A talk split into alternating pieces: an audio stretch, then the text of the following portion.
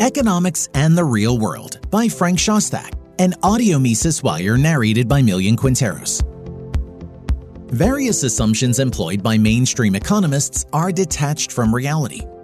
For instance, in order to explain the economic crisis in Japan in the 1990s, Nobel laureate in economics Paul Krugman employed a model that assumes that people are identical and live forever and that output is given. While admitting that these assumptions are not realistic, Krugman nonetheless argued that somehow this model could be useful in offering solutions to Japan's economic crisis. According to David Gordon, Eugene von Böhm-Bawerk held that concepts employed in economics must originate from the facts of reality.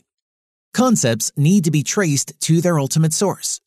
If a concept cannot be shown to be grounded in reality, it should be rejected as meaningless. Similarly, Ayn Rand held that concept formation is not arbitrary. The role of concepts is to integrate relevant existence, while the role of definitions is to identify the nature of a concept's existence. According to Rand in her Introduction to Objectivist Epistemology, a definition is a statement that identifies the nature of the unit subsumed under a concept. It is often said that definitions state the meaning of words. This is true, but it is not exact. A word is merely a visual auditory symbol used to represent a concept. A word has no meaning other than that of the concept it symbolizes, and the meaning of a concept consists of its units. It is not words but concepts that man defines by specifying their reference. The purpose of a definition is to distinguish a concept from all other concepts and thus to keep its units differentiated from all other existence. The employment of assumptions that are detached from the facts of reality originates in the writing of Milton Friedman, the head of the monetarist school of thinking. According to Friedman in his Essay in Positive Economics, since it is not possible to establish how things really work, then it does not really matter what the underlying assumptions of a model are. The ultimate goal of a positive science is the development of a theory or hypothesis that yields valid and meaningful, i.e., not truistic, predictions about phenomena not yet observed. The relevant question to ask about the assumptions of a theory is not whether they are descriptively realistic, for they never are, but whether they are sufficiently good approximations for the purpose in hand. And this question can be answered only by seeing whether the theory works, which means whether it yields sufficiently accurate predictions. Observe that on this way of thinking, anything goes as long as the model can generate accurate forecasts. The forming of concepts and definitions arbitrarily is not something that should be taken lightly. A case in point is the mandate of the central bank to pursue policies aimed at stabilizing the price level, the total purchasing power of money. However, the concept of the price level cannot be traced to anything in the real world. It is not possible to add up the purchasing power of money with respect to various goods and services in order to obtain its total purchasing power. Let us say, for example, that the purchasing power of a unit of money was established in the market as two potatoes and one loaf of bread. One cannot add up two potatoes and one loaf of bread in order to establish total purchasing power of a unit of money with respect to bread and potatoes. If one cannot ascertain what something is, then obviously it is not possible to keep it stable. A policy aimed at stabilizing a fiction can only lead to disaster.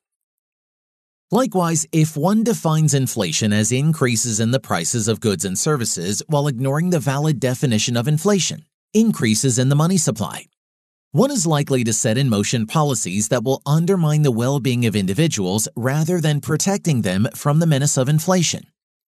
On this, Ludwig von Mises wrote, To avoid being blamed for the nefarious consequences of inflation, the government and its henchmen resort to a semantic trick. They try to change the meaning of the terms. They call inflation the inevitable consequence of inflation, namely the rise in prices. They are anxious to relegate into oblivion the fact that this rise is produced by an increase in the amount of money and money substitutes. They never mention this increase, they put the responsibility for the rising cost of living on business. This is a classical case of the thief crying, Catch the thief! The government, which produced the inflation by multiplying the supply of money, incriminates the manufacturers and merchants and glories in the role of being a champion of low prices. Observe that an increase in prices need not always follow an increase in the money supply, i.e., inflation. It can happen that the effects on prices of an increase in money supply is curtailed as a result of increases in the production of goods. Hence, prices could remain stable while inflation is strengthening. In the meantime, this strengthening in inflation, i.e., increases in the money supply, undermines wealth generation and sets in motion the menace of the boom bust cycle. Note that the damage to the wealth generation process will take place regardless of increases in the production of goods and services.